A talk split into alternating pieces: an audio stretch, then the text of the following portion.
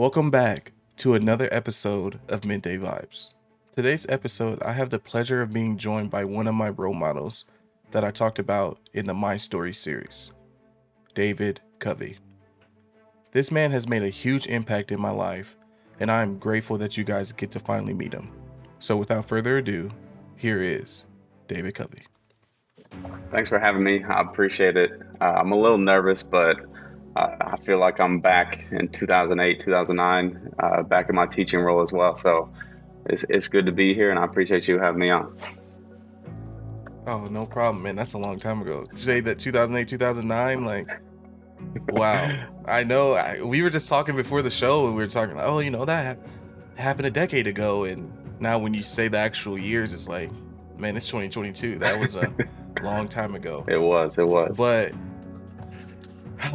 but, uh, kind of going ahead, it was talking about 2008, 2009. Uh, what were you teaching then? What do you teach now? Kind of tell us about yourself. Okay.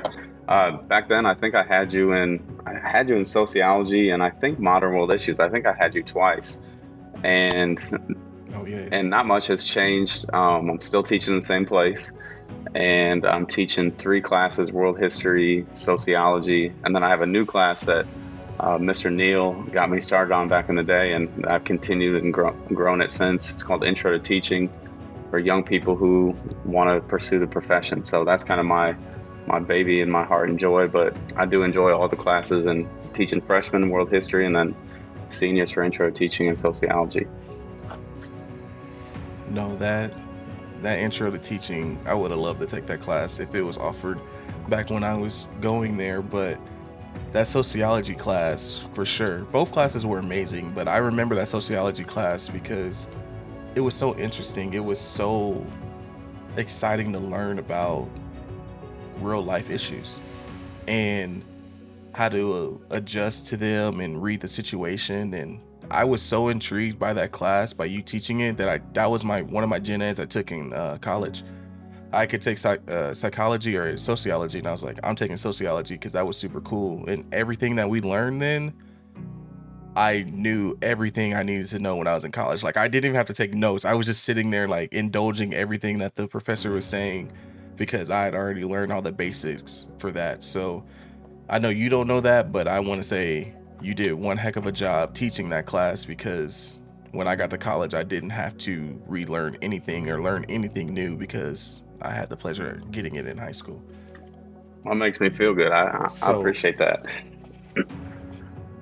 Oh yeah, of course. I mean that that's a kudos to you. I mean you're the one that had to do it, and I'm sure it wasn't it wasn't easy. I don't remember exactly everyone that was in my class, but I was in that class. My boy, my two best friends were in that class, and I know we all we did was talk. So it was one of those things where you had to mitigate uh, all the problems that we brought. But it was it was a great class, and I do appreciate that. Um, and back in 2008, before I go ahead, back in 2008, wh- how long were you teaching then?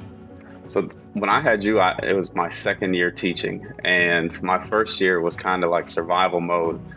And I made a I made up my mind that that summer that I was going to get in shape, and I was going to spend every day just reading and just commit myself to the craft. And so when that August hit, I was I was just ready to go. And I remember I remember your class coming in, and I remember all of it was a packed class, and there there were a lot of personalities in there. Um, I can I can picture you and all those people that you were just talking about where they sat and everything. But I just made sure that I was ready and I was gonna do my very best.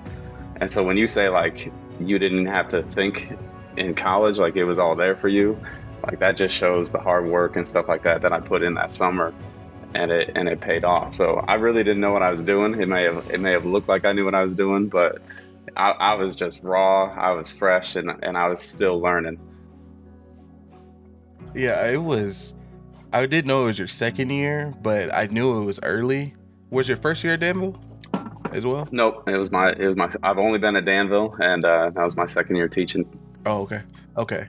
I didn't know if you were only there, but no, it was. Uh, I remember first day, you had that classroom right next to the one-way hallway, and you're on the you're on the corner and you always tell people all right you gotta go the other way because we would always try to walk down the hallway because we didn't want to walk around but i remember i was like i got my schedule i'm like dude who's this covey dude like who's mr covey never heard of you like obviously it was my senior year i've been there four years now didn't felt like i knew everybody like i don't know who this is so i asked around and they said they had you for modern war issues it was uh and I was like, oh, he teaches modern war issues. I didn't know that because I just thought how taught the class.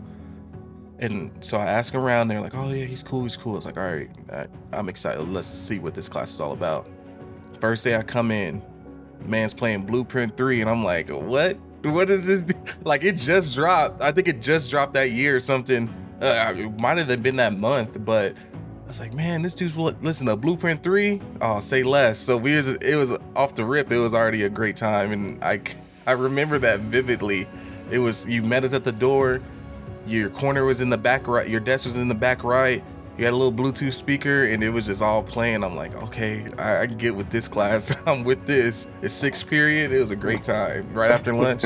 That's right. Yep. Oh. That, that album was fresh out the kitchen. It just come out, and and I've been waiting for that album. I, I remember driving home, uh, listening to Forever Young, and, and like that was my my everyday driving home from work album. So I had to start off with what I was listening to. The the difference is is back uh-huh. then I was listening to the same music you all were listening to. Now that I, I am still listening to Jay Z and Kanye and J Cole, and, and the the young people have moved on. They're they're listening to other stuff. So I don't have that same yeah, connection anymore. Yeah, I'm still listening to it. I'm when with they come, you. They don't want to hear it on no the first more. day when I'm playing Jay Z now. They're like, "Who is this old person?" And yeah, who's Jay Z? But I'm not gonna change who I am. But oh no, uh, definitely not. So that leads me into my next question. Have you always wanted to be a teacher? That's a good one. I, I never wanted to be a teacher, so I started late. Uh, I actually went to school. I was going to be a lawyer. I remember growing up telling people I'm going to be a lawyer my dad's a lawyer, my two uncles are lawyers, my grandfather's a lawyer, my great grandfather's a lawyer, my great great grandfather's a lawyer. And I'm not, I'm not making this up. That's mm. that's for real. And so then when it came time for me to apply to law school, I just couldn't I couldn't do it. I couldn't even sit down and fill out the paperwork. And so I painted houses for a summer and there were some tough things going on in my life. And I remember one day I just sat down and applied to uh, to be a teacher and I got accepted and I just I just moved out the house because uh, I, I graduated from college. I was back at home which is a place you don't want to be when you think you're independent and young and all this stuff but I didn't have any money. So I went into teaching and I remember when I was in high school uh, having some really good teachers and then I remember sitting there thinking I think I could do this and I think I could do a better job than what these people are doing right now for me. And so that thought always sat there with me. And it took me a long time to accept that thought. I feel like I ran from that thought and used being a lawyer as an excuse instead of confronting like what I really wanted to do. And then once I decided to do it, I, I, was all in. I was I was as committed as I could be, and I was an older student, so I was 23 years old, where most of the people were 19, 20. So I could already see there was a huge gap when I was taking these classes, and, and my level of seriousness was different than theirs. So I, I would never change the path, but I did not want to be a teacher for the longest time. And now it's the only thing I could see myself doing. Oh, man. So let me get this right. So you graduated and had to go back to school to be Correct. a teacher? How long was that? So I graduated in 2005. We're talking about dates going, going way back. And then I didn't, I reapplied to go to Illinois State University in 2006. So took the summer off, took the fall off, and then I started 2006 in January. And uh, I moved in with my neighbor, who I, I really never talked about, but we grew up. We were he lived across the street from me. He went to ISU and he had an open apartment. And so it all just worked out. And I spent a year and a half at ISU. So I was on the five and a half year plan before I, I started my career. Hey, I mean, that's fine. that's fine. No problem. As long as you get it done, it doesn't matter how fast you get to the finish line. But no, I, I never knew that. So you just, so you just hopped in the Danville High School, just hopped in first year. Like, no, yeah, it was survival mode for sure. like you, you had a man. Yep. That's yep. crazy. And uh, the only reason I ended up at Danville High School is Mr. Basie's. I don't know if you remember him. Um, oh yeah. My college roommate student taught for him, and so I'd heard of this place called Danville, and and they had a job fair, and I gave them my my transcript and my resume, and and they called me, and I remember walking out of the interview, and I was like, I stuck that, like I, I that was a good interview. I was proud of myself. I knew I was getting a call, and so I, I just needed a paycheck, but I was happy. I was mm-hmm. happy to be there. I wasn't. I wasn't mad that I ended up at Danville. I was happy to be there. Oh yeah, for sure. It's a as a um, Coach Luke used to tell us all the time, he used to say, it's a different breed of cat. You got to be a different breed of cat to be from Danville. And uh, it's one of those things that has always stuck with me. And I, when you just said that, it instantly, instantly reminded me of that. So Danville's a special place. A, it sure it's is. It's a hard sure place, is. but it's a special. it's a special place. Um, so you were saying that you had some good teachers in high school and um, that kind of inspired you because you felt like you could do it more than that? Was there particular teachers or was there certain things that inspired you to be a teacher besides, you know, having to make a living? I get that, but was there something else? Uh, uh, this is so funny as a, former teacher hearing you ask these solid questions and, and good lead-ins and everything like that. So, um, yeah, I had a teacher in my junior year in high school. His name was Mr. Rosine, and he was a history teacher but he was tough. And every Friday he gave a 15 question true false test. And if you missed one question, you had an A minus. You missed two, you were down to a B. And Dang. and most I remember the first test, most of the kids were like, I got a nine out of 15. And I remember looking, I was like, I got a 14 out of 15.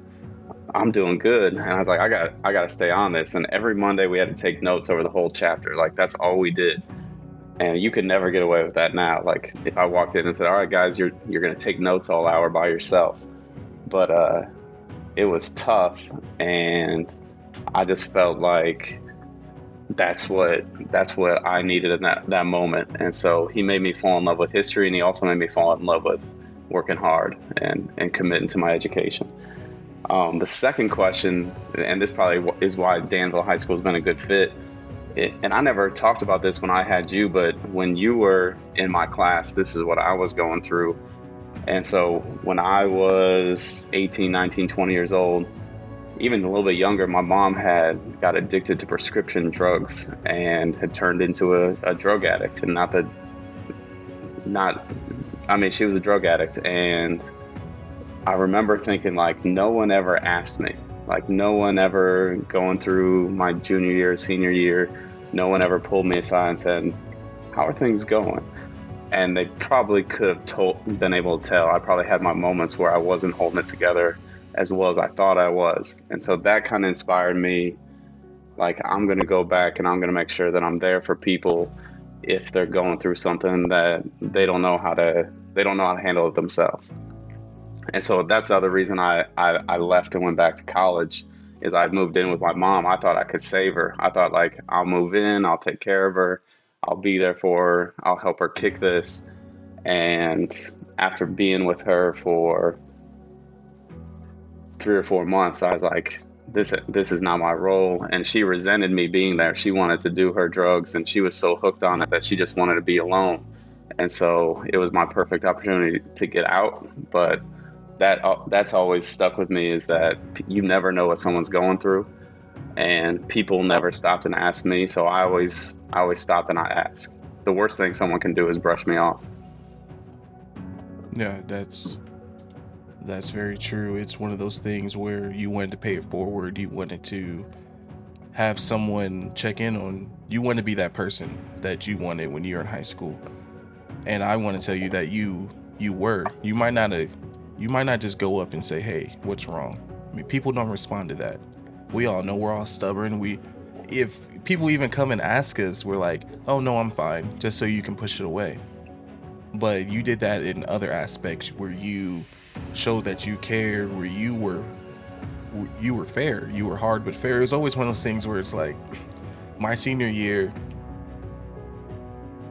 I didn't really go have to go to class. if you remember, if you remember my my senior year, we are going through all that education stuff for our standardized testing. My class had to pass the ACT to make sure that we don't become a charter school or whatever was going to come with that, right?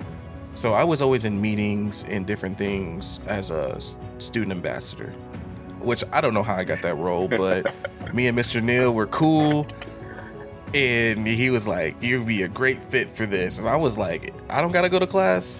Sign me up." so, uh, I was a student ambassador, so I hardly ever went to class, but I was always in your class.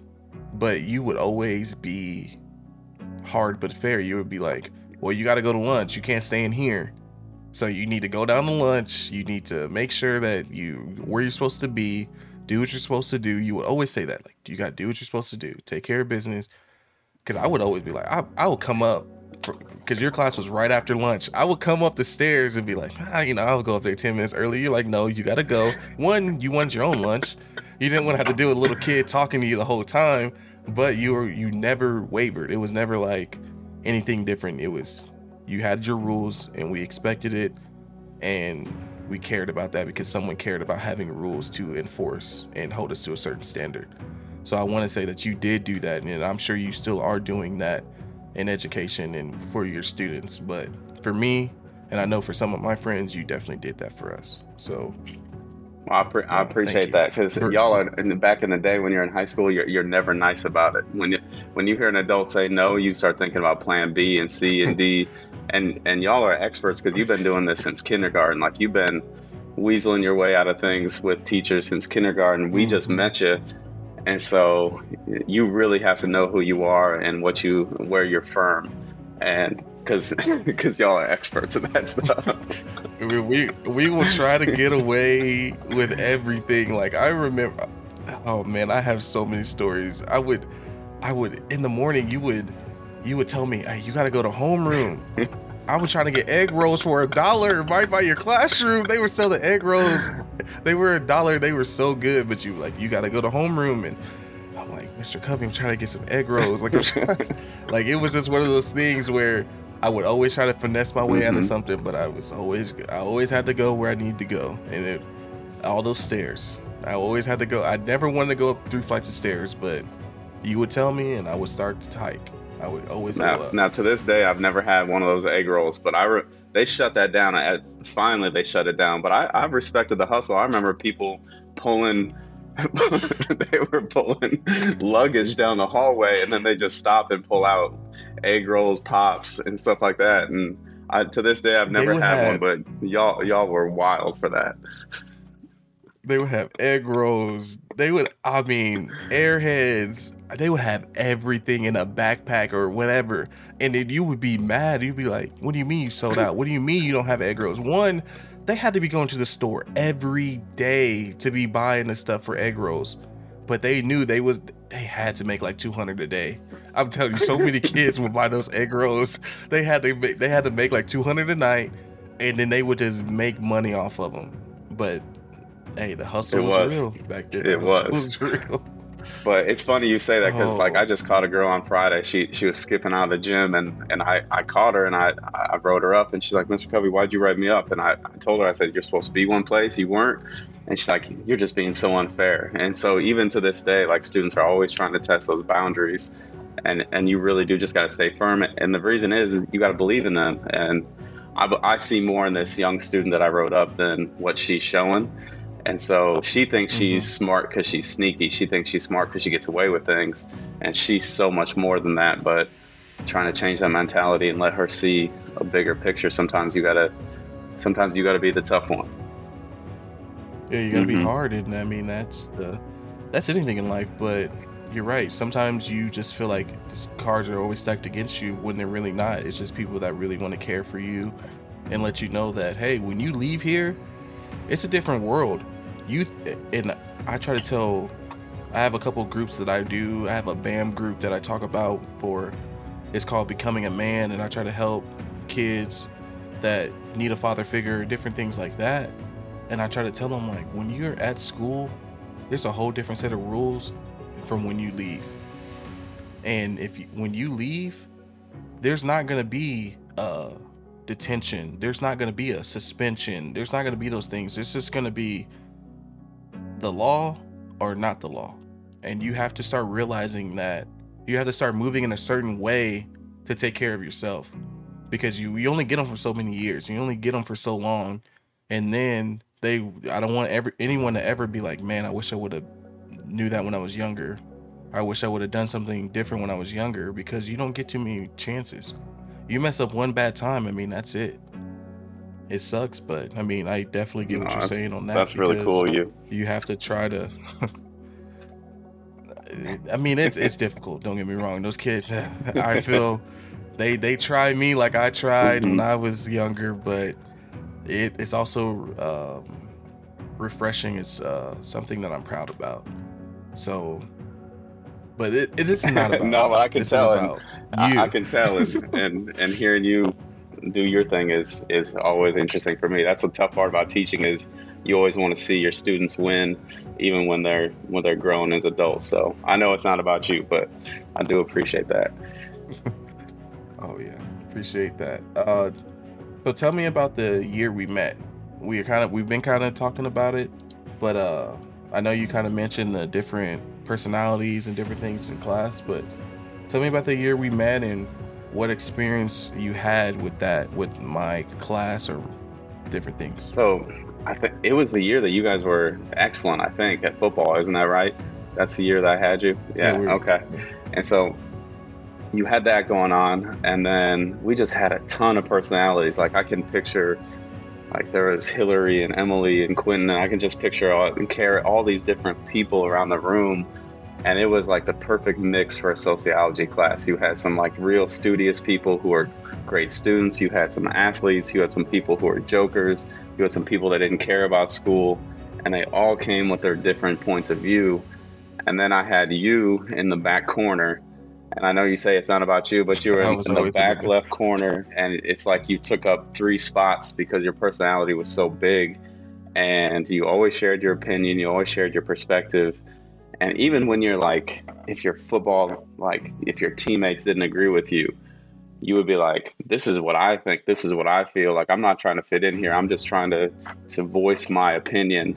And so that's why it's cool for me to hear hear you still voicing your opinion because I, I saw where it started. Like you were sitting in sociology class telling people what you thought, and not everybody always liked it, but you were you were expressing yourself. And and the other thing I remember is I think your history of of me being tough on you is a little is a little uh, a little shaded a little because I remember spending a lot of time with you, and maybe it was lunch or homeroom after school, but I, I remember it was definitely okay. homeroom. It was homeroom because I was getting egg rolls. And I would eat egg rolls there at homeroom. But you, you, you, I remember you sneaking in, and, and I remember spending a lot of time just me and you. And I I listened to your podcast about with your dad and, and your trials and tribulations with your mom, and and I had no idea what was going on with you, but I knew something was going on with you. So my mindset was just like create a space where he feels welcome, where he feels happy, where he can express what he wants to express. And and never to a point did you did you tell me what was going on. But now hearing listening to your story, it totally makes sense. But I just remember spending tons of time with you and you used to like give me teacher tips. So I was young and I was just open to everything. There's there's games that we still play to this day because you're like, you should uh, you should play catchphrase. You ever heard a catchphrase? And I was like, no, nah, I never heard a catchphrase. Man, it's so fun. You should play it. You could do it with history words, sociology words, and we still do that. It gives kids a heart attack, but you you gave me a ton of ideas and you used to make powerpoints and stuff like that and, and turn them in. I didn't even ask you to do it. You would just be like, we learned about this in class, and you would turn it into a PowerPoint. So I remember spending tons of time just talking to you and and just talking my life. No, it, wow. I as you, I didn't tell you anything. You didn't. T- I didn't know that. But uh, I have to be fair. The games. I'm just competitive. I always wanted to compete, so it was like, all right, we can play a game. what? How can we do it? Let's play it. Let's do this, and we can play it this way. So it was. We did spend a lot of time mm-hmm. together. We never really talked about that type of stuff, but we always just had conversations, and it was it, it was it meant a lot and that's why i when i talked about i mean i didn't tell you beforehand I, i've never told you but i said that you were one of my biggest role models because of all the conversations we had how we just bounced ideas off of each other i mean even when i was when i was going to college we would trade books back and forth we would buy books send a book all right hey read this what do you think about this hey read this what do you think about this and it was always one of those things where it was like I needed that.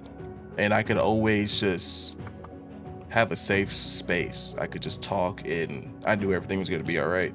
Like that's why I still remember to this day sixth period and everything because that was such an important aspect of my life and your class was the first class that was one of the first class besides a math class because I just love math that I opened up and I talked.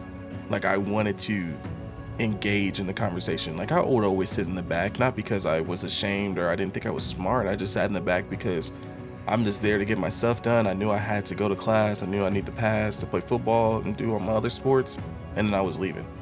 But your class, I wanted to be there and I wanted to talk. And we did have arguments. We had so many debates. I'm my best friend. I mean, me and Quentin would just sit there and argue for a whole class, and you'd be like, "All right, you gotta stop," because I'm like, "No, you're wrong." Like, "No, you're wrong." Like, that's stupid. Like, it, that's how it was though, because I did have opinions, and I did felt I felt like I was more mature at my age than, quite frankly, than what I needed to be. But I also didn't let that slide because I was gonna let people hear what I had to say as well but no, I remember, I remember all those Yo, talks. six hour. I, no, I remember it too. So, uh, the the catchphrase game, this we played it with my freshman that same year, and this girl, she started crying in class because she couldn't handle the pressure, and she sent me a thank you on Facebook. She's like, I just want to let you know I'm a police officer now, and uh, you never went easy on me when we played those competitive games, and she's like, now now I know how to handle pressure.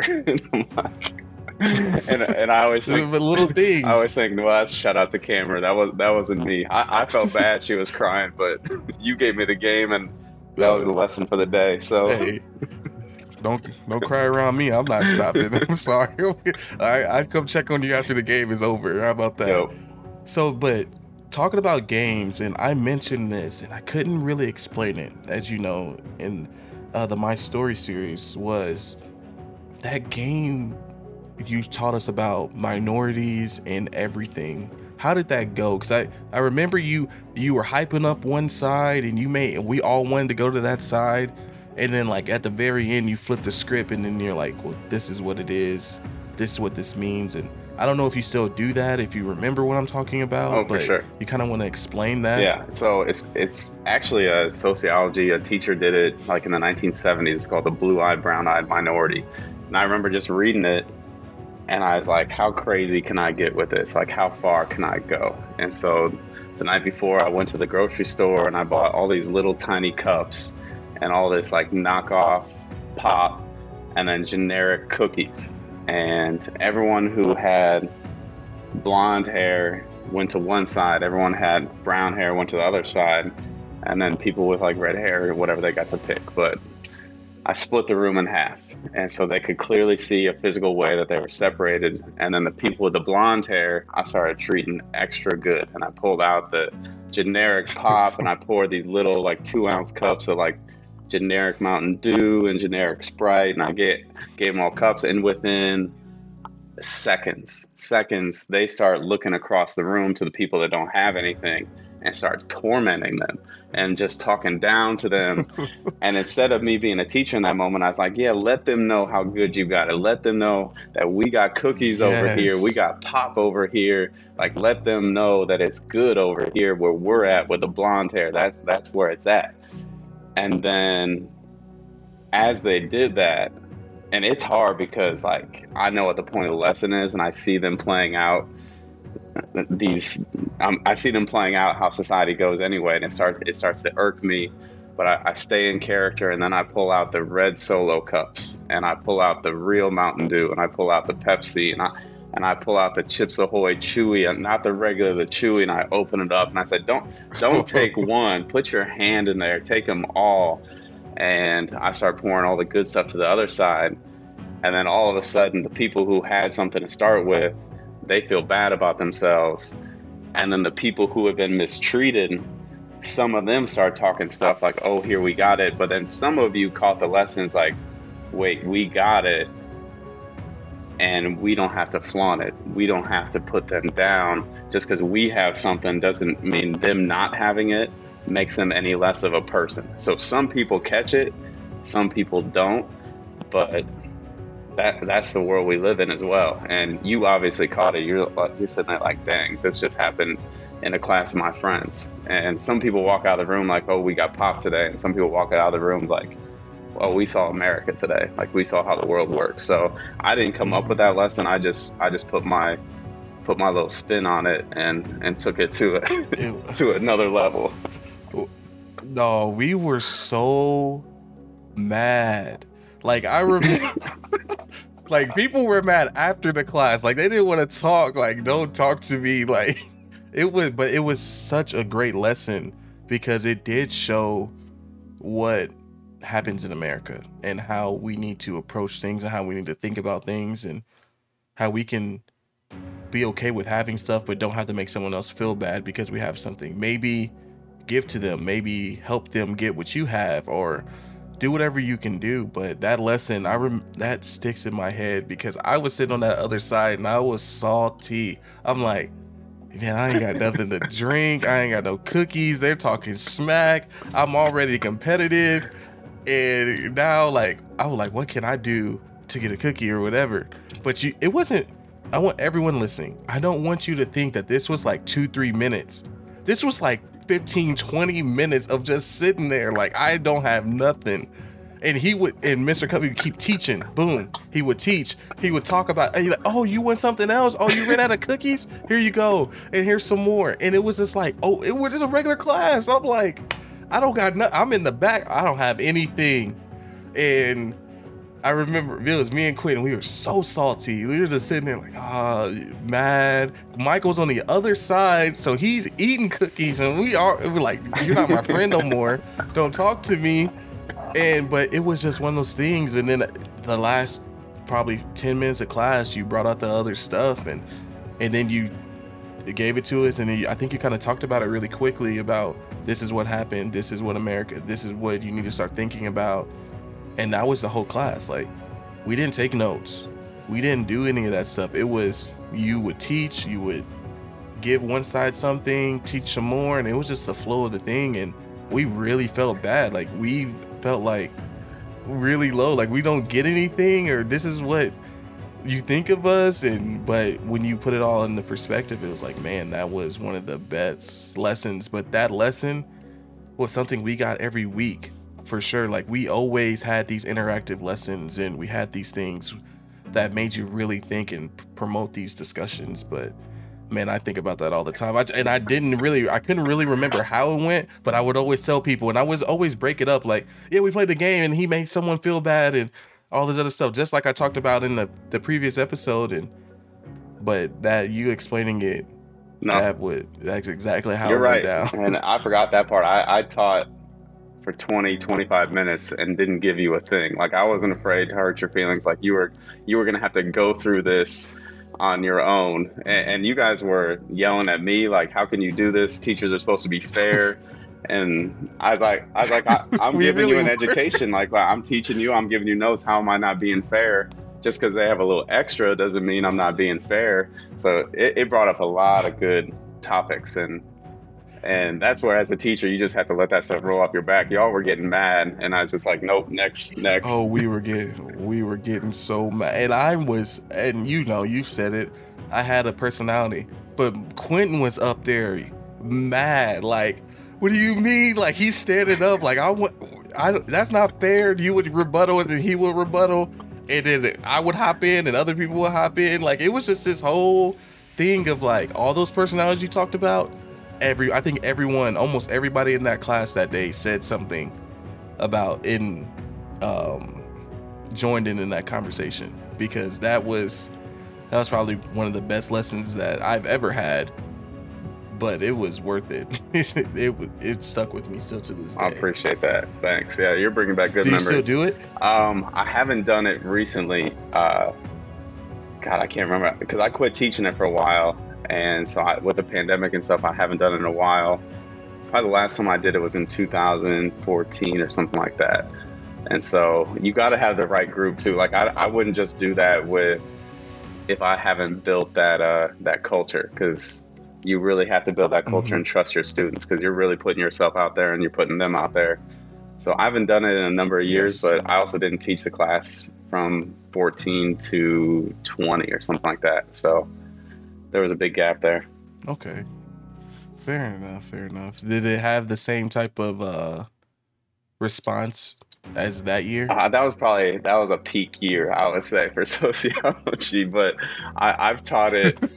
I've taught it probably five or six times, and I would say five out of six times were good. There was one time that the kids were like, "I'm not having this." Like they revolted. So they all came together. And hey, kudos to them for kudos for them doing that. That that that takes some talent too. So, oh, well, we kind of talked about what your impressions uh, of my class was and that year. So, um, what did you talked about? We were always together. Did you ever notice anything going on in my life? Like, what did you think about my life, or did you hear anything? I didn't know if that was kind of something that teachers talk about because I, I, know now that we kind of say, "Hey, heads mm-hmm. up!" Like this is kind of what this person's going through, or anything like that. So I, I just knew something was up, but I, I had no clue what it was. And I think the reason I knew something was up is just you were always you were always in my room. So I felt like you always had something you wanted to talk about. And so I just kept waiting. I was just patiently waiting, patiently waiting, patiently waiting. But then I remember hearing, and it must have been the football thing where your mom showed up to the field. I remember hearing from other teachers that something happened but nobody really knew what happened. And so I remember just keeping an eye on you that day.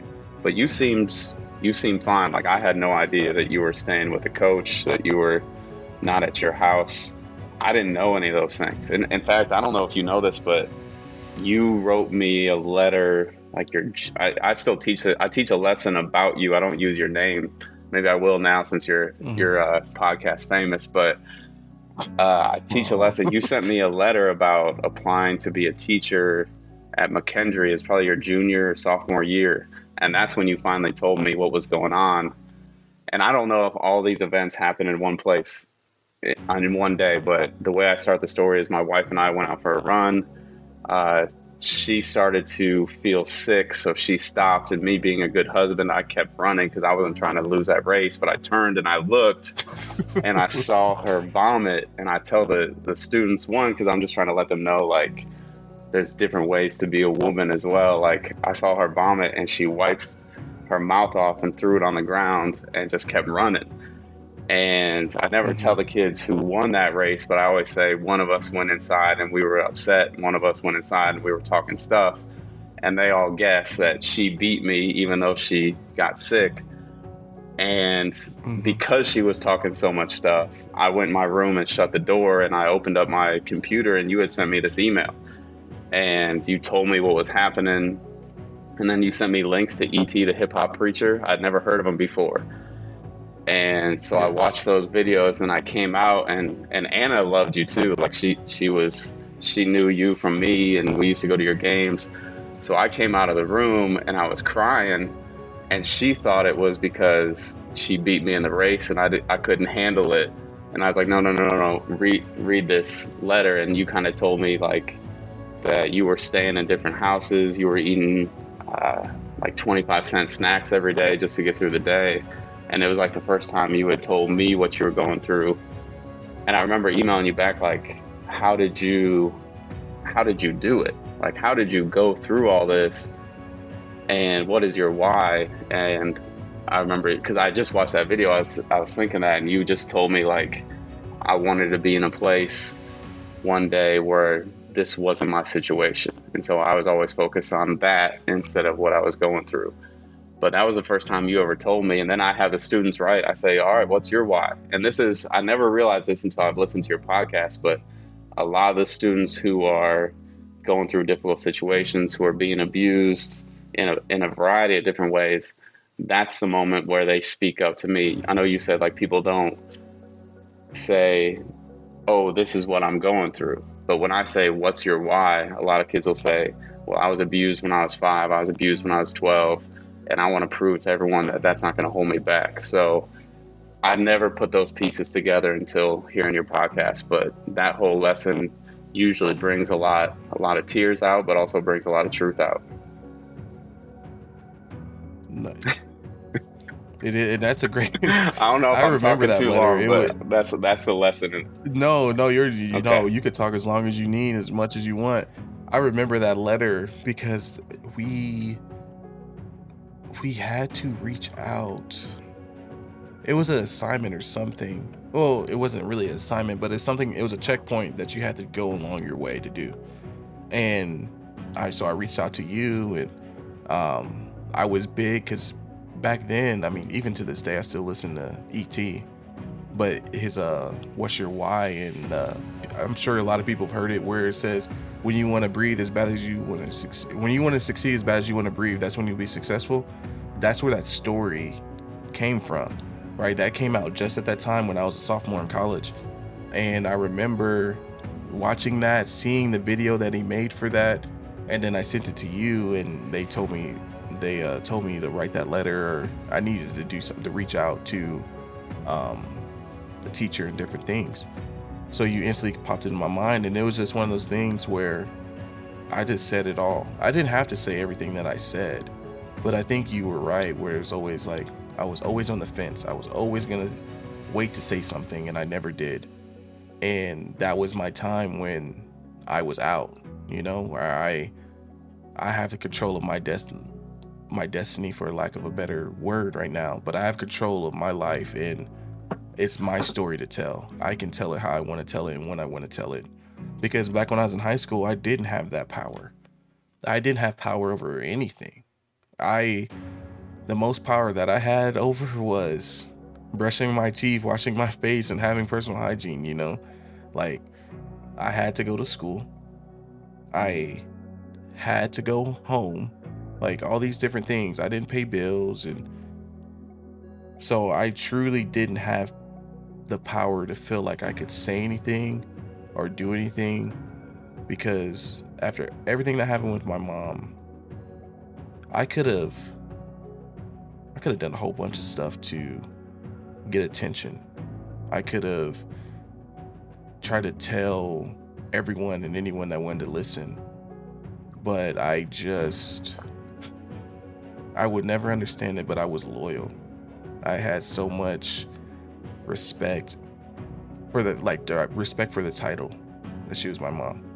And I always wanted to try to save try to save it try to save her try to save my family in my own eyes. And kind of like how you talked about with your mom how you tried to go and you tried to save you tried to save her and you tried to do all these things. And at some point you just realize that you can't do it anymore like that's not you can't save someone and save your own life but in high school that's where that's why i never said anything because i was always trying to salvage the situation i always tried to say that it was better, it could be better until that day happened when she went to the football practice. When that happened, it wasn't now now you're messing with my life. You're messing with the only thing that I have control over is getting a scholarship and leaving. So now I have to make a decision of I have to go. But um I remember sending that letter to you and you emailing me back. I don't remember what you said, but we had, we were talking and yeah, I remember your wife worked at the school and she was in your I was always in your room. She was always coming in your room and we would just all kind of talk there. And uh but yeah, I mean that's cool that she still remembers me cuz I still remember her.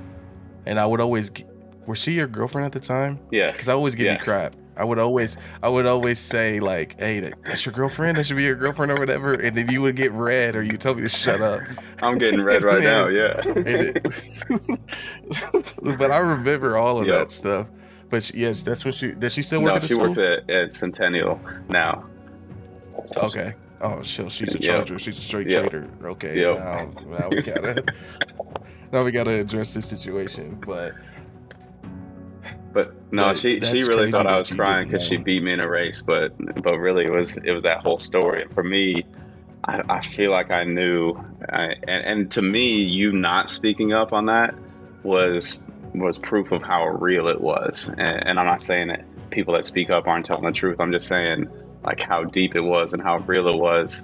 Uh, you spoke up when you were ready, and and I was I was just trying to create a situation where I would be there to listen. And I always tell my students that there today is like I don't have a lot to say, but I always have a chance to listen. And if you ever need to talk, you always got my ear. So that that that that day blew my mind, and I, I teach that lesson every year. And there are always kids that are impacted by that whole collection of stories. So for you, it was just an email. For me, it was just an email. But there's been a number of kids who have been like, I, I remember I remember that day when we talked about what's your why and as bad as you want to breathe. that's that's super humbling. Like, granted, like you said, it's just an email, but that's still very humbling that it's that it's helped someone else because that's what it's about being able to help other people being able to use your experiences and help them get through theirs especially when All right, they're you want to talk about humbling? How about not giving me a heads up that you're going to talk about me on the podcast?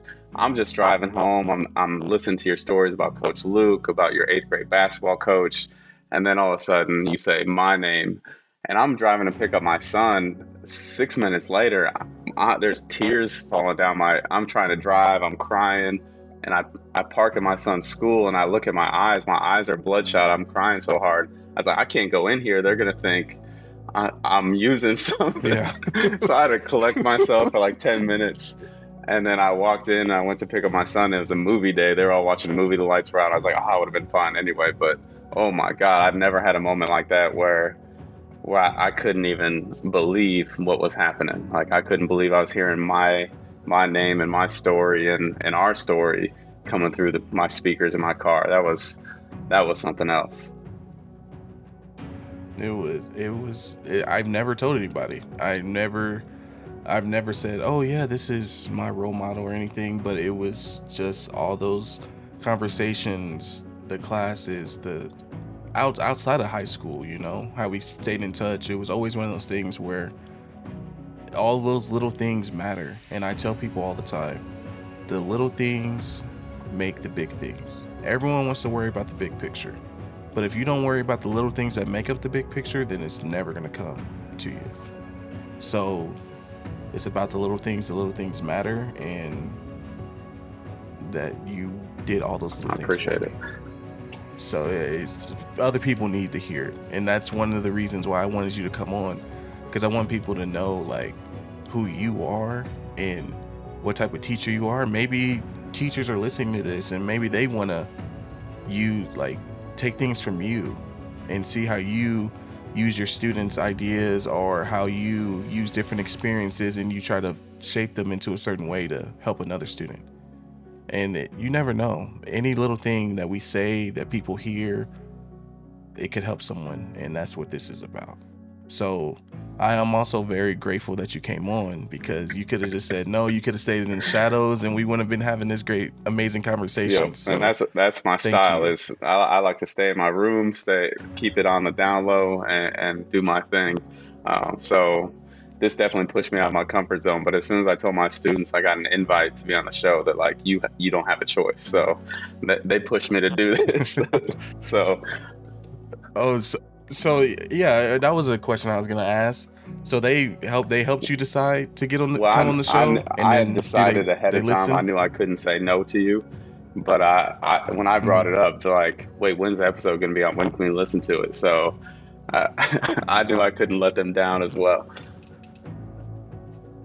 That's that's dope. You said that you listened to it in your homeroom or in my your first period. of It doesn't day? hit the same at, at two o'clock. It, it- your voice and the tone and everything, Oh, it, it really is a morning vibe. So when I play it in my eight thirty class, like it, it makes sense and the kids the kids listen to it and enjoy it and then i've gotten some other kids to listen to it on their own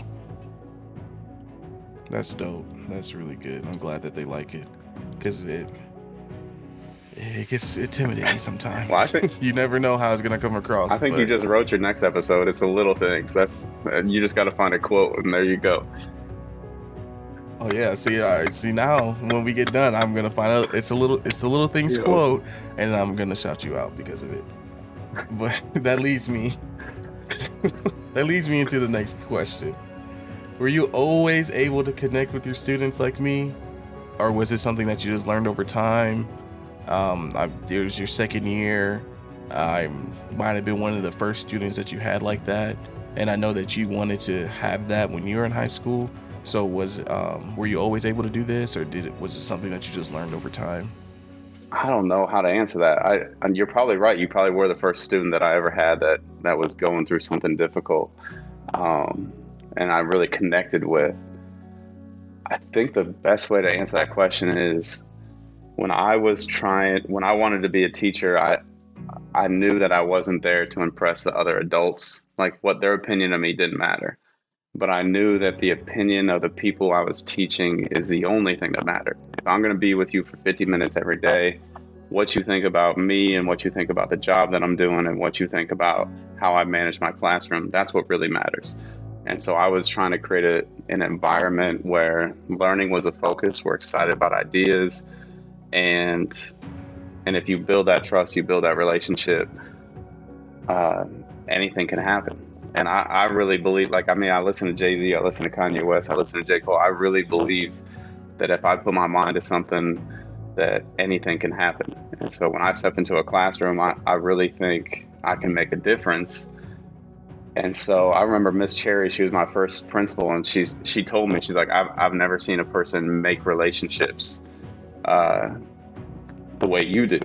And she's like, I, I don't even need to like observe you. You're an excellent teacher. And I was like, no, I'm a first year teacher. I'm terrible. And she's like, no, no, you don't get it. You see how you connect with kids. You don't see how other people don't connect with kids. And that's not a knock on teachers.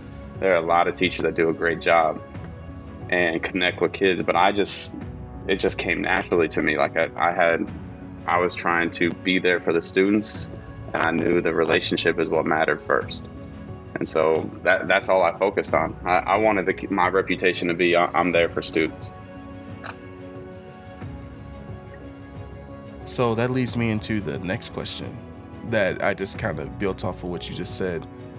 Being a younger teacher, being first, second year, you said you didn't really care. You weren't there for the adults, you're there for the kids. But we all know that sometimes it's people have opinions about it. Was it ever hard for you to kind of juggle that juggle the did people ever try you to say like hey your connection with the students or maybe you shouldn't be the cool teacher or the cool guy or different things like that? Was that ever hard to like juggle? Because people get trapped in their ways where they just think like you're the teacher you have to be this you can't have a relationship you can't be their friend. And i'm not saying you were being their friend but you kind of get where I'm going mm-hmm. with that. It's was it hard to juggle that? Did you have to face that hurdle to overcome See, when that? I when I had you, no one knew who I was. Like you said, you didn't even know who I was. So I was, and I was happy with that. Like I was happy with that. But as the years went by, and and students would be like, "Oh, my favorite teacher is," and then the teachers almost knew what was going to come out of their mouth. That's when that's when I started to be like, "Wait, I'm not supposed to be good at my job. There were there was a lot of people that hyped me up, and, and a lot of adults and a lot of coworkers that like, yeah, keep doing what you're doing. But then I, I would hear, I would hear whispers. I would hear voices. It's like, why is he why is he doing all this stuff? Why is he who's he think he is? And I would start to like uh, when people talk about like getting hate, like I didn't know that you would hate on a teacher for doing a good job with children. like that, that, that kind of messed yeah, me so. up. I was like, I, I, thought I was trying to connect with kids and build relationships and, and look for a better future. I don't know why you're mad about that. And I had to, I had to learn how to deal with that. I, I had never heard any criticism. And then when I started hearing criticism, I was like, I got to learn to deal with that. And Mr. Halp was really big with me on that. He used to talk to me about that. He's like, who cares? He's like, you go in your room, you do your thing, and whatever they have to say, that's on them. And he's like, who cares? And that that really stuck with me. But I did give a a speech to the whole school in like 2015 where uh, one of my one of my role models, Mr. McGuire, he told me afterwards. He said, "You done blew off the top to Pandora's box." He said, "Everybody knows who you are now." And the next day, there was like Yeah. 80 kids in my classroom. Like no joke, the class kids were sitting on the floor, kids were sitting in the desk, kids were sitting on the desk, and I was like, "Y'all need to go to class." And like, no, we're in class.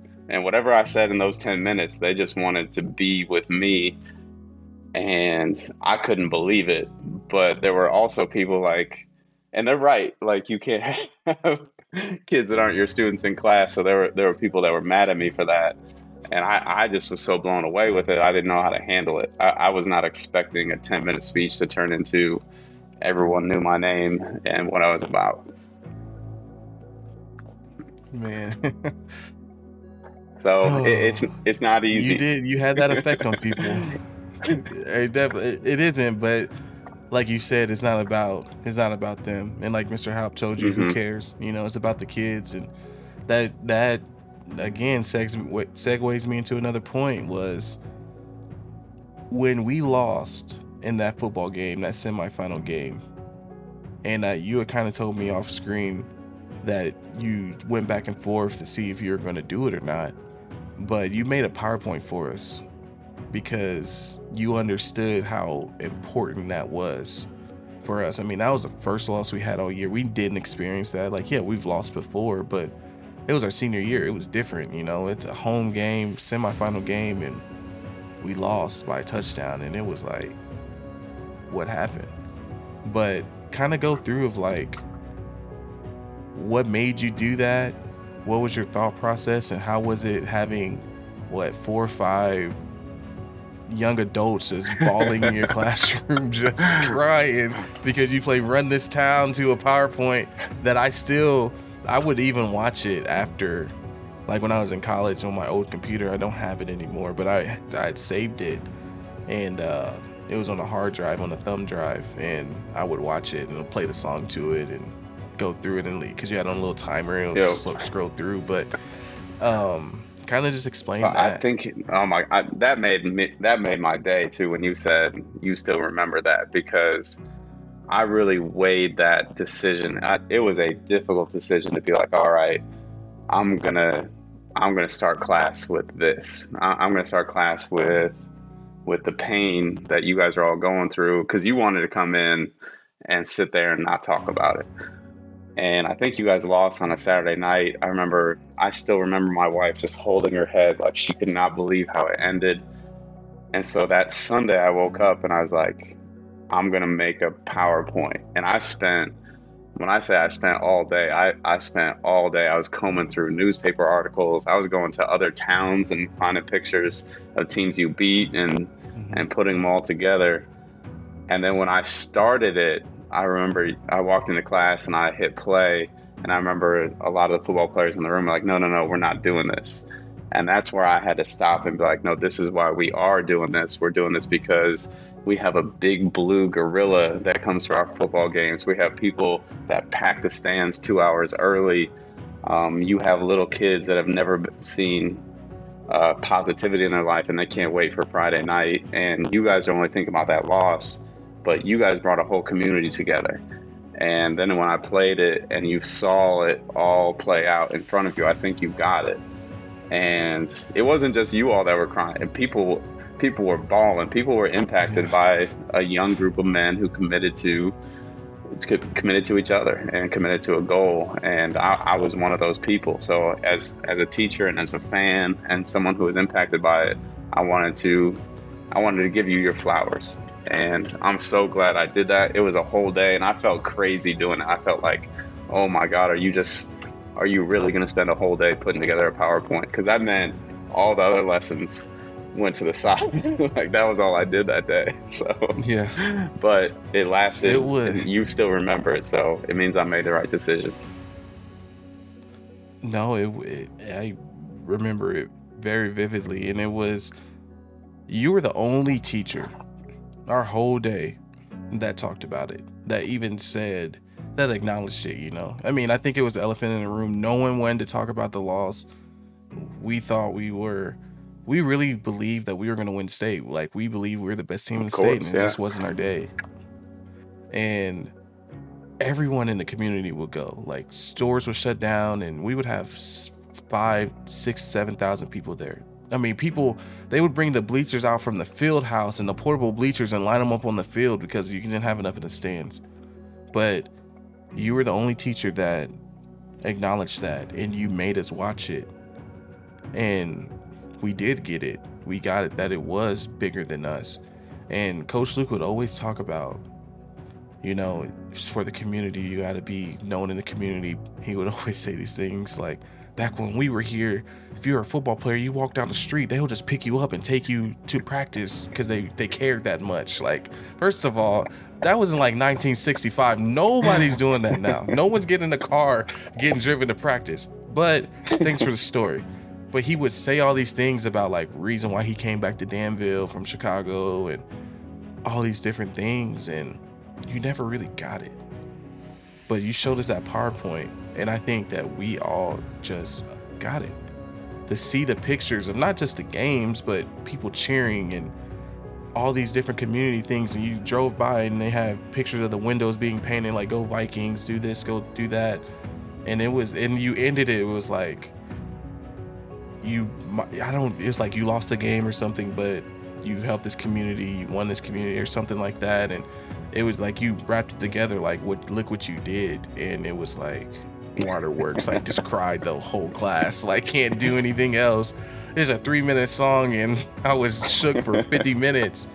But it was one of those things where you just understand the moment. You understood the moment. And I by the way you're talking now and the way you're explaining things, you obviously still understand the moment and don't let people's thoughts and outside thoughts worry you. Because you could have simply said, Well, I gotta teach this lesson, I gotta get through this, I gotta get through my curriculum. But you said, No, this is more important. And that's just mm-hmm. getting it. And a lot of people just don't get it. I, I always tell my students is if I if I sense something, if I pick up on something, I'm gonna put my finger on it and just press that button until until we deal with it. And that was one of those things where I really did debate it back and forth because I just didn't know what to do. But it meant so much to me. And and and yeah, you mentioned the end of it. Like I think that's what we all want to do. It, at least for me, that's it. Maybe you you end on a loss, but it's the people that you impact along the way and you can't really count that cost and you can't really you can't really figure out what that impact is but if that's what people say about you when you're done doing what you do, if even if your last thing is a loss, uh, everything leading up to it is what really matters. For sure, even though didn't win a loss. But. All right, I'll give you. Then Jay Z uh, says, "A loss ain't a loss; it's a lesson. Appreciate the pain; it's a blessing." So here we are laughing about it. But Coach Luke, man, Coach Luke is that, that man, he may have ended on a loss too, but think of all the people that he impacted along the way. So that's that's what it's all about. He, that he was. Uh, I always tell people I got lucky. I got lucky coming or coming from Danville because I got some of the best coaching that a lot of people don't get. The way they challenge you. I mean, we had Division One athletes on our staff, people that played in the Big Ten, in the SEC, coach us and hold us to a certain standard and accountability. Like there was no messing around. You ain't like I, I when I tell you guys that that dude could strike the fear of whoever you believe in by look. I kid you not. You didn't have. You could tell. I didn't care about being suspended. I mean, I wasn't getting in trouble, but I didn't care about any of those things. But if I had to go to his office and he looked me in my eyes, I just was like, oh, this is a wrap. Like I can't do it anymore. Like he commanded that much respect and he held you accountable. He did, he treated you fairly, and he would make he would let you know if something was wrong. Like there was no being an idiot in school. You didn't really have people ineligible or getting in trouble and being suspended because they didn't they didn't have to send you to the principal. They sent you to the AD's office. And then now and now this this is what it was gonna be. Like you didn't even want to walk down that way. Like I there's so many stories that I could tell about the good things that he did and the things that were I when I got in trouble or me and my friends got in trouble and what he would say. And it was just like here's one story. I was we are at a football game or we are at football practice or something, right? I have so many. We are at a football game uh, and uh, for football practice, and I didn't do something, and he was like, "What is it? Do you just not care?" Or he said, "Are you lazy, or you just, or you just don't care about your teammates?" And I'm like, "Neither of them. Like I'm not lazy, and I care about my teammates." And then like he would be, he'd get his whole speech about accountability, and I'm like, but you didn't give me an answer that like you didn't give me something I can answer. You I'm just sitting here like he's like, "Well, answer the question. Like which one is it?" And then now he'll make my whole team run and make me watch because I didn't do my job. And it's like, "Well, I don't want them to run. Now I feel bad." But he made you understand that your actions impact others, not just yourself. Like people care about getting in trouble, or people don't care about getting in trouble because they're like, "Oh, I can just handle it." But when you got your boys over there going through the pain that you caused, it makes you think about things differently. You're like, oh well, I don't want to mess up because I know that they're gonna get in trouble for me messing up. And he did those little lessons and those mind games and yeah, it was uh But but you still remember him to this day. oh yeah, for sure, without a doubt. Like, I mean, besides of him, besides everything that he did for me personally as well, but just in the aspect of education and coaching, I mean, he instilled stuff into us that helped us. I mean, that dude took over an 0 and 8 or 0 and 9 program. And the next year he went to the playoffs, and two years later he was in the state semifinal game. So it's just one of those things that I'm grateful for. So going to our next question, I want to ask you looking back on your career, are there students you wish you tried harder with? Is there someone that, obviously, no names, but is there someone that you couldn't do anything for then that you learned from that you can be more prepared for the future? I think I've been stunned at some of the students that I've that I've helped. Um, students that that come in with no confidence in themselves and achieve it at at high levels. I, I had a student who had a 0.0 GPA, and by her sophomore year, she had turned it around. And when she was in college, she asked me to show up at her her senior night, and I walked her out and took the pictures because her her dad had passed, and it was an amazing experience. But then I've had students who I, I don't connect with, I don't click with, it doesn't work out, and those are the students you go home and and you think about, and you're like, what can I do? What can I do? And you keep trying strategy after strategy and sometimes it just doesn't click. And that's as i've grown i've matured i've learned that that's why school is a system. And you may not connect with me but you might connect with the teacher down the hall or up the hall. There's there's expert teachers throughout that building. And those students excuse me can find a way to succeed under their, their guidance. Because we're all teaching the same 10 things like show up do your job work hard, be trustworthy. If you say you're going to do something, do it. Like we're all teaching these things and we just do it in different ways. And so if my way doesn't work, um, it doesn't mean I give up, but I also know that I'm not the last stop, that there are other people that'll help them out. So I did have one student say to me, he's like, and this always stuck with me, he's like, why would you help the A students? And I was like, what do you mean? I was like, they're interested, they're trying to learn. What do you mean? He's like, well, I'm over here with a C minus and I don't see you helping me right now. And I was like, dang, I'll, I'll never forget that because he's right. Like the students who do have the C minus, those those are ones I have the job for.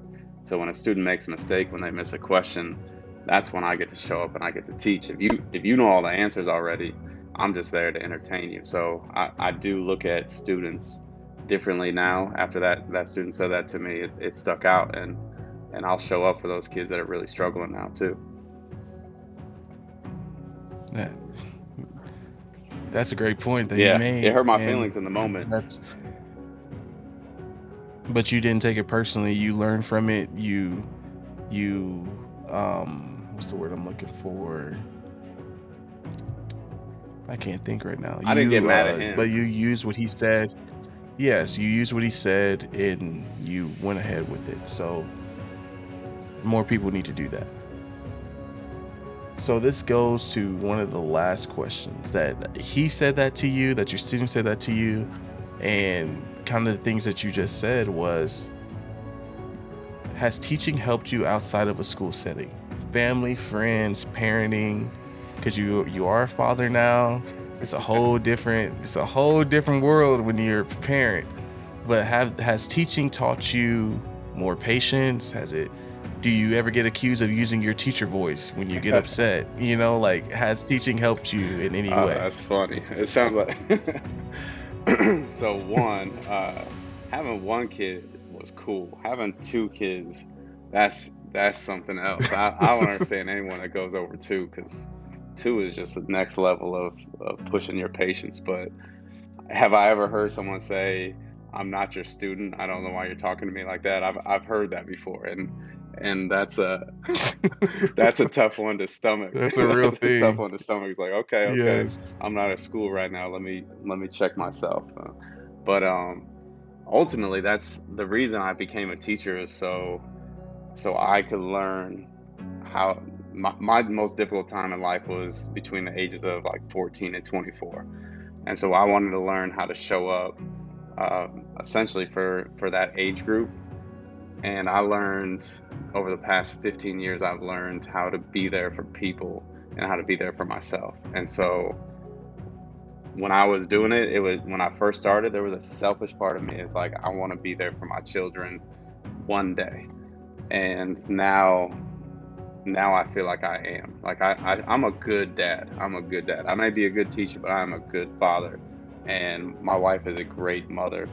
But we have so much fun and a lot of the stuff that I learned in school just about relationships and talking to kids and stuff like that it just transfers over. And the funny thing is, like when I go pick up my son, like all the kids will look at me when I walk in, and I can't help myself. I'm, I'm like, "Hey, SIE, what's up? You still collecting Pokemon cards?" And and all the other parents just go pick their kids up, but I can't help myself. And like, I gotta connect with people, even if you're the little third grader collecting Pokemon cards. I gotta do that. And then kids will tell my son, like, "Your dad's really cool because he knows about Pokemon cards," but I just know what they like, and I'm trying to connect with them. So Connect. I don't. I just can't help myself. But it, it teaching really has made me a better person. And if I would have been a lawyer, I would not be having this conversation with you, and and these lessons would not have stuck. So it, it was the right choice for me, and it's made me a better person. And and being with my wife and having kids and building this family and being a teacher, all those things have have made me the person I am, and I'm I'm happy with that. I'm happy to say I am who I am.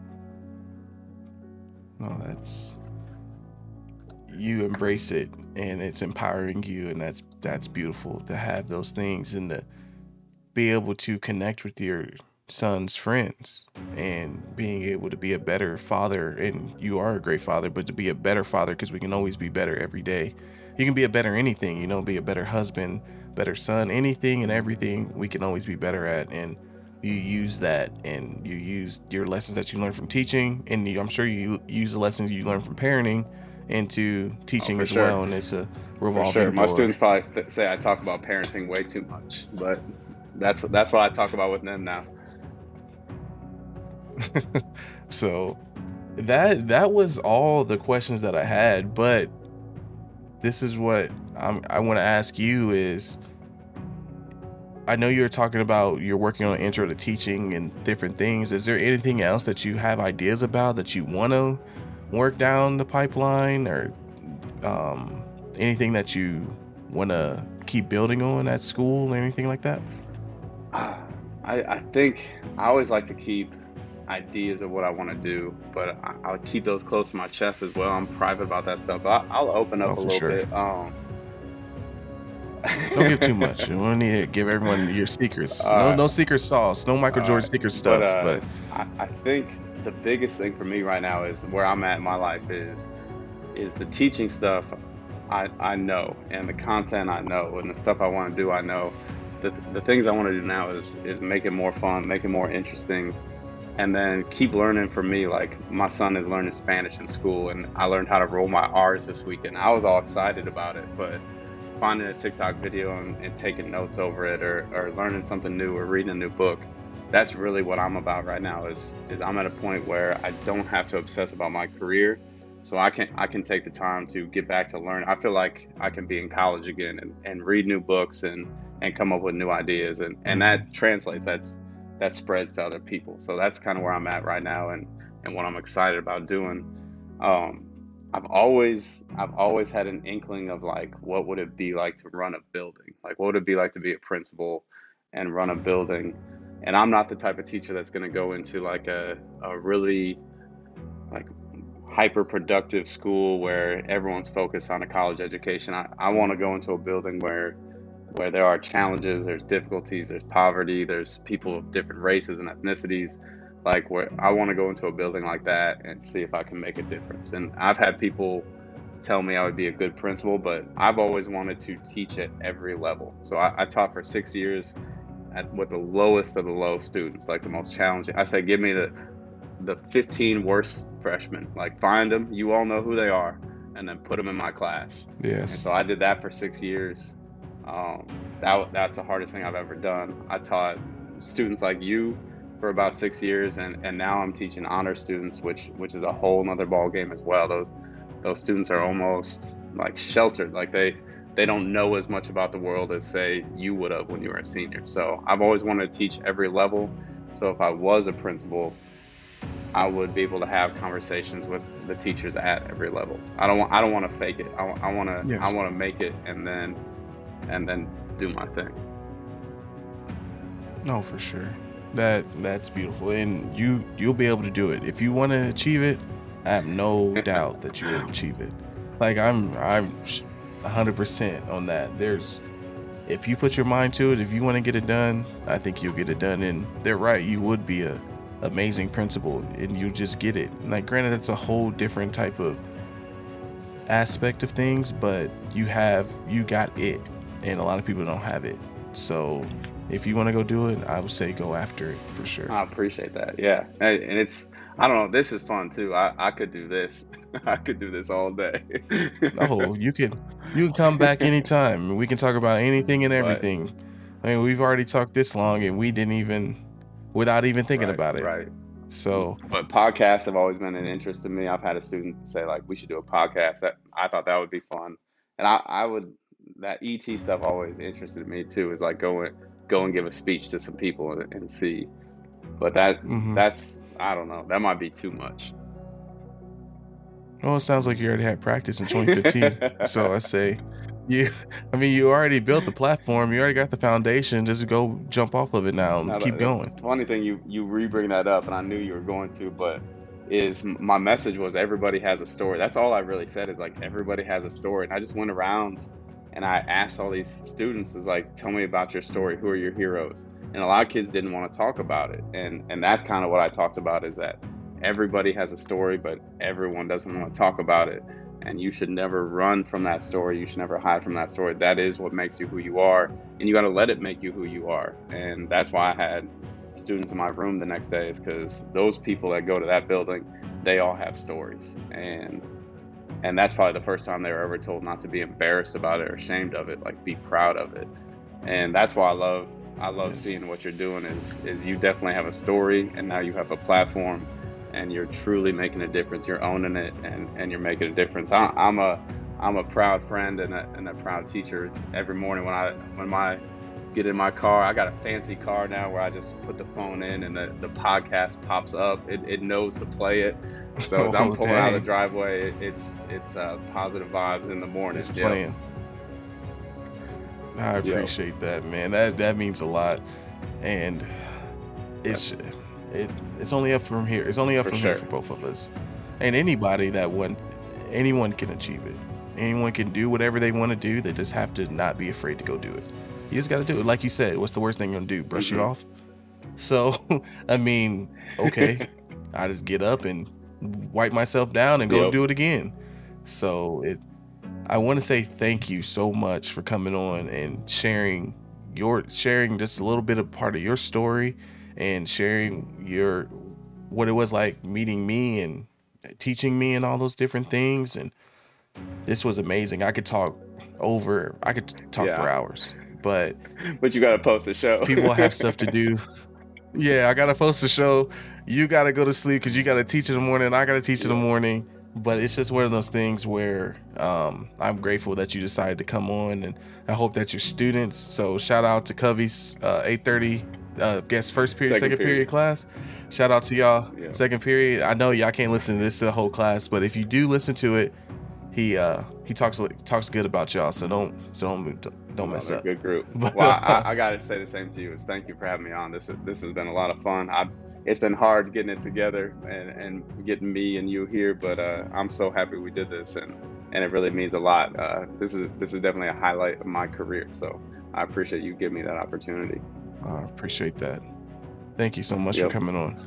So this was your another episode of Midday Vibes. I hope you enjoyed it. And uh, if you have any questions or anything to say, you can uh, reach out from the show notes below.